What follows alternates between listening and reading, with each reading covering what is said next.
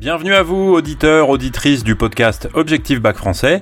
Si vous trouvez ces épisodes utiles et intéressants pour votre préparation et vos révisions, alors rendez-vous sur notre site internet au fond de la classe.com. Vous y trouverez ce que vous cherchez, des fiches de méthode, des cours sur les livres au programme, des citations, des plans détaillés, des introductions rédigées et un forum pour poser toutes vos questions et obtenir des réponses en direct. Vous trouverez le lien dans la bio du podcast au fond de la classe.com.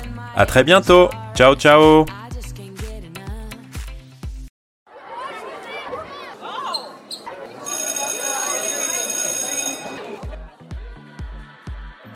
Bonjour à tous, chers élèves et chers amis du site au fond de la classe.com. Dans cet épisode, nous allons conclure sur les récits de Colette en évoquant la célébration de la littérature.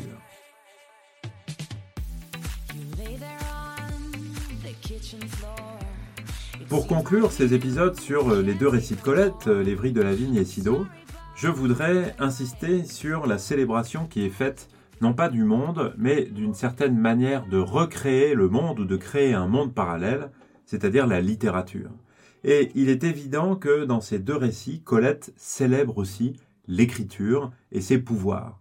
On peut dire que euh, ces récits autobiographiques célèbrent la littérature et son pouvoir d'exprimer, de recréer et d'amplifier les plaisirs du monde réel.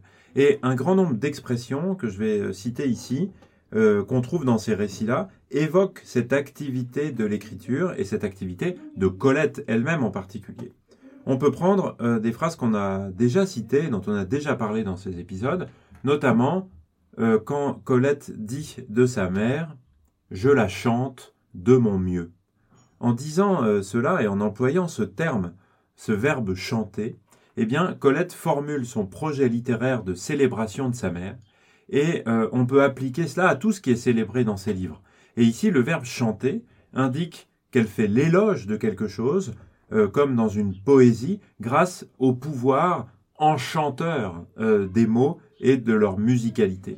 Et on pourrait dire que avec ces récits, elle crée un genre littéraire, un genre littéraire qui n'existe pas avant elle, qui est une sorte de récit personnel poétique qui est libre d'user de toutes les formes, puisqu'on trouve euh, dans les vrilles de la vigne et dans Sido des descriptions poétiques, euh, des chroniques, des anecdotes, des petits euh, récits, des micro-récits de petites histoires, beaucoup de scènes dialoguées aussi, et puis des rêveries qui sont décrochées de, la narration d'une histoire, du récit de quelque chose.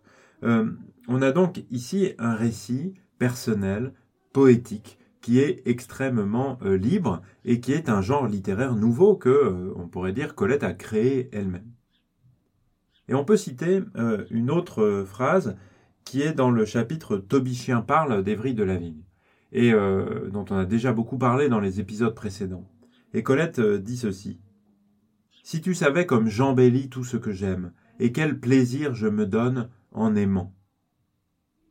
En employant ici le verbe embellir, euh, Colette nous dit que par l'écriture, elle crée une vie parallèle à la réalité, qui est plus belle encore que la réalité, et euh, une création qui ne sert qu'au plaisir de vivre dans l'imagination, euh, dans l'imagination de vivre avec ce qu'elle célèbre et ce qu'elle aime. Et on a donc ici la célébration d'un pouvoir de l'écriture qui rend les choses plus belles et qui crée un monde artificiel dans lequel il est très agréable de vivre. Et euh, à ça, on, pourrait relier une autre, une autre phrase qui est aussi dans les de la vigne, mais dans un autre chapitre, qui s'appelle Le dernier feu, et qui dit Mon souhait vorace crée ce qui lui manque et s'en repaît. C'est-à-dire, mon désir vorace, donc très, très fort, euh, crée ce qui lui manque et s'en nourrit. Euh, ça signifie que l'écriture correspond bien pour Colette à un besoin vital, euh, qui est celui de créer par les mots et l'imagination les choses qu'elle ne trouve pas dans la réalité. Et c'est bien sûr le cas des souvenirs d'enfance, euh, des moments disparus, que le texte recrée par le pouvoir magique des mots, et euh, par le pouvoir de son écriture aussi sensorielle. Et la manière dont le temps est traité dans Sido est tout à fait caractéristique de ça, puisque dans Sido, on a une suite d'éléments qui appartiennent à une époque, mais qui ne sont pas du tout ancrés de manière précise dans une chronologie. On commence avec une phrase de la maman qui parle de ses séjours à Paris. Et puis ensuite, on évoque les jardins, le village, puis un échange entre Colette et sa mère, puis d'autres épisodes avec d'autres gens du village, etc. Il n'y a pas de chronologie, il n'y a pas de suite ni logique, ni surtout chronologique des événements.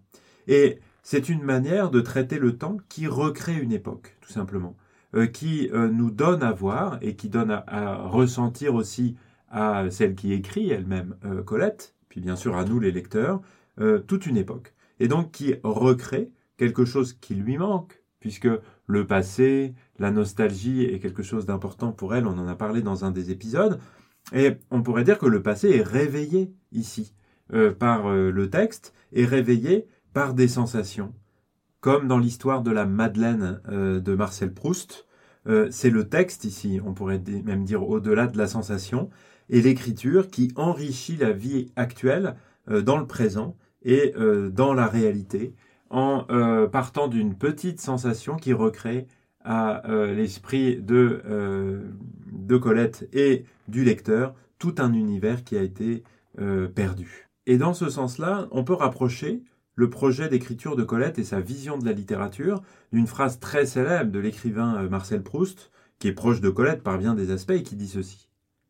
La vraie vie, la vie enfin découverte et éclaircie, la seule vie par conséquent pleinement vécue, c'est la littérature. Voilà tout ce que je souhaitais partager avec vous au sujet de ces deux récits de Colette, Lévry de la Vigne et Sido. Je vous dis merci beaucoup euh, de m'avoir écouté et à très bientôt. Ciao ciao